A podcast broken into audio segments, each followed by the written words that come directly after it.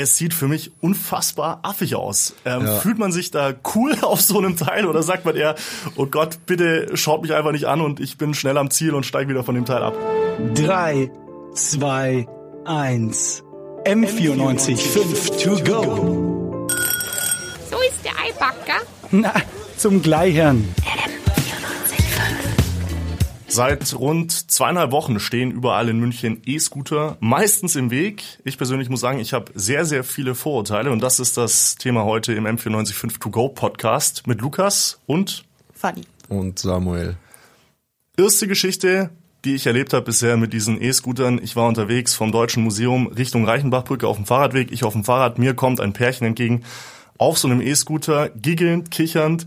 Ihre halbe linke Seite inklusive Brust hängt komplett raus und genau so würde ich sagen, fühlen sich Menschen, die diesen E-Scooter fahren. Ich habe große Vorteile, ich bin sehr gespannt, ob ihr die widerlegen könnt. Ihr habt es getestet, vielleicht fangen wir einfach mal an äh, vom Start an. Wie seid ihr vorgegangen? Äh, also wir haben uns erstmal beide äh, so Apps runtergeladen für die jeweiligen Anbieter. Also einmal für die E-Scooter-Firma Tier, die gehört zur MVG, glaube ich, dazu. Und das andere war Lime. Und äh, für beide muss man sich erstmal eine App runterladen. Du gibst deine E-Mail-Adresse und deine Telefonnummer ein. Dann schicken die dir so einen Zugangscode, den du dann in der App eingeben musst und dann musst du eigentlich nur noch angeben, ob du per PayPal oder per Kreditkarte zahlen möchtest und dann kann es eigentlich schon losgehen. War relativ einfach, fand ich. Ja, ja, war easy auf jeden Fall, genau. Tier soll auch, also diese Tier-App, ähm, ich weiß nicht genau, wie es läuft, aber auf jeden Fall die MVG-Scooter sollen auch ab Herbst über die MVG More-App, also wo man auch die MVG-Bikes ähm, mietet, verfügbar sein.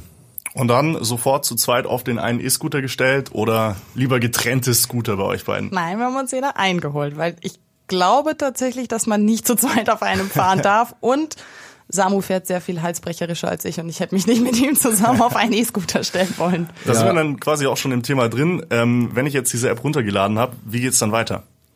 Ja, genau, du kannst, ähm, also auf jedem E-Scooter ist so ein QR-Code und dann kannst du auf der App einfach, beziehungsweise du kannst auf der App, äh, auf der Karte nachschauen, wo solche Scooter stehen und dann eben hin und dann mit dem äh, QR-Code-Scanner scannst du einfach den äh, QR-Code von dem Scooter ein und dann, ja, kannst du direkt losfahren und da zum Losfahren musst du eigentlich nur einmal anschieben und dann kannst du, hast du rechts so einen kleinen Gashebel, also ist ja Elektro, aber halt ein Hebel zum Beschleunigen und dann ja, kannst du direkt losfahren.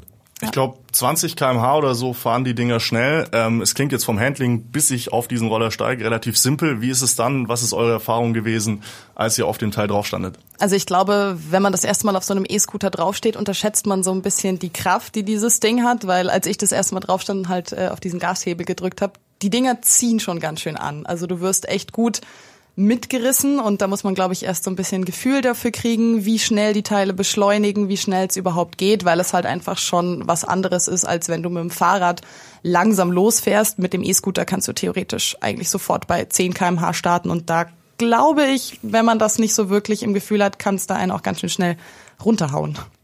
Ja, also ich sehe ich auch so. Ähm, mir hat es von Anfang an dann trotzdem relativ schnell Spaß gemacht, mehr Gas zu geben. Also gut, 20 km/h ist dann auch nicht so schnell am Ende. Ich glaube nur, dass also die Federung ist halt nicht so gut. Ähm, und ich glaube auch, dass jetzt heute ist ja trocken gewesen beim Fahren. Ich glaube nur, dass wenn es nass ist, dass es dann relativ schnell, die Reifen sind halt sehr klein und haben nicht so viel Profil, dass dann auch schnell eine ziemlich rutschige Geschichte werden könnte.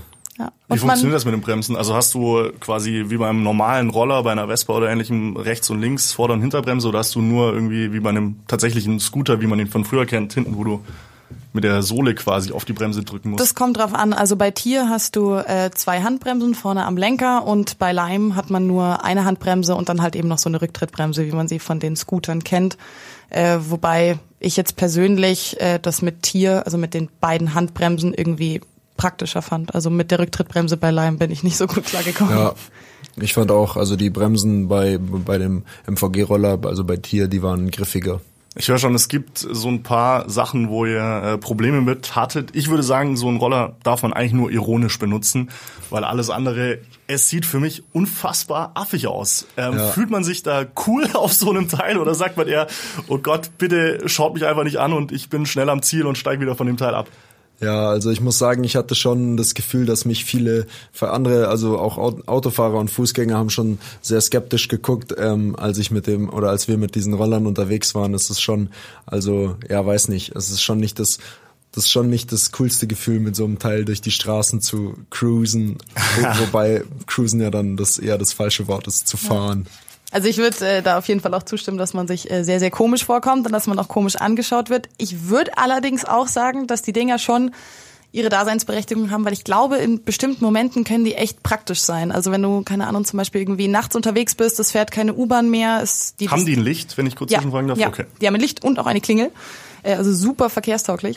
und ähm, in solchen Situationen, wo man dann halt nicht laufen möchte, die Distanz ist vielleicht zu weit, so als Notfall quasi, ähm, sind die Roller, glaube ich, echt ziemlich gut, weil es geht schnell. Du, wenn du in der Nähe von einem bist, kannst du dir rela- relativ schnell einholen und ähm, bist halt sehr viel schneller unterwegs, als wenn du laufen müsstest. Ich habe nur gelesen, also zum einen, weil du ge- gerade gesagt hast, dass man nachts unterwegs ist, also die haben natürlich auch eine Promillebeschränkung. Man darf die auch nur bis 0,5 Promille fahren. Ah, man Und- darf was trinken tatsächlich. Ja, genau, aber halt nicht viel. Und ähm, ich habe auch gelesen irgendwie, ähm, dass die nachts nicht, also dass man die nachts nicht mieten kann. Wahrscheinlich eben auch als Vorsichtsmaßnahme. Ach so. Dass ja, dass man, dass die Leute, die halt nicht komplett besoffen fahren. Okay, gut, dann tagsüber, wenn S-Bahn Chaos ist, keine Ahnung, dann sind sie vielleicht ganz praktisch, aber man darf halt auch nicht unter, äh, außer Acht lassen, dass die Dinge halt auch Geld kosten. Zwecks der Promillegrenze, das wäre eigentlich so ein bisschen meine nächste Frage gewesen. Ich als ambitionierter Radfahrer ähm, denke mir jedes Mal, ich drehe schon durch, wenn Fahrradfahrer um mich rumwackeln. Wenn ich jetzt noch irgendwie vier, fünf Heinis hab, die auf dem Fahrradweg ähm, durch die Gegend eiern, habt ihr da irgendwelche Erfahrungen gemacht? Gerade dieses Ding, dass du ja diese Roller auf dem Fahrradweg fahren musst und da ja schon auch teilweise bestimmt ziemlich viel nervst. Ja, also ich hatte schon den Eindruck, dass als wir mit den E-Scootern gefahren sind, dass äh, die Fahrradfahrer uns nicht so gerne auf ihrem Fahrradweg haben wollten, weil man dann doch irgendwie anders beschleunigt, man bremst auch irgendwie sehr viel schneller ab als mit dem Fahrrad, habe ich das Gefühl. Man ist halt, glaube ich, nicht so gut einschätzbar wie ein anderer Fahrradfahrer. Deswegen glaube ich, ich glaube schon, dass man nervt, wenn man mit dem E-Scooter rumfährt.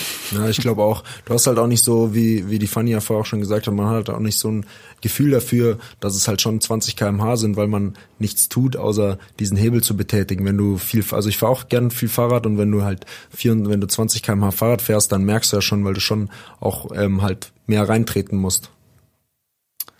Aber es ist nicht vergleichbar mit den O-Bikes, die in München irgendwie die ganze Zeit überall in den äh, Ecken rumgestanden sind oder in der Isar lagen. So viele gibt's noch nicht. Das glaube ich nicht, nee. Also als wir vorhin auf der App geschaut haben, wo welche standen, waren halt von Tier zufällig bei uns in der Nähe zwei abgestellt, aber das waren eigentlich auch so ziemlich die einzigen. Bei Leim haben wir hier im Umkreis bis zum äh, Wiener Platz, Rosenheimer Platz, genau einen gefunden. Also war nicht so krass verbreitet. Und es kann ja bei den Dingern auch sein, dass der Akku leer ist und dann steht vielleicht einer in deiner Nähe, aber du kannst ihn nicht benutzen, weil er halt keinen Akku hat.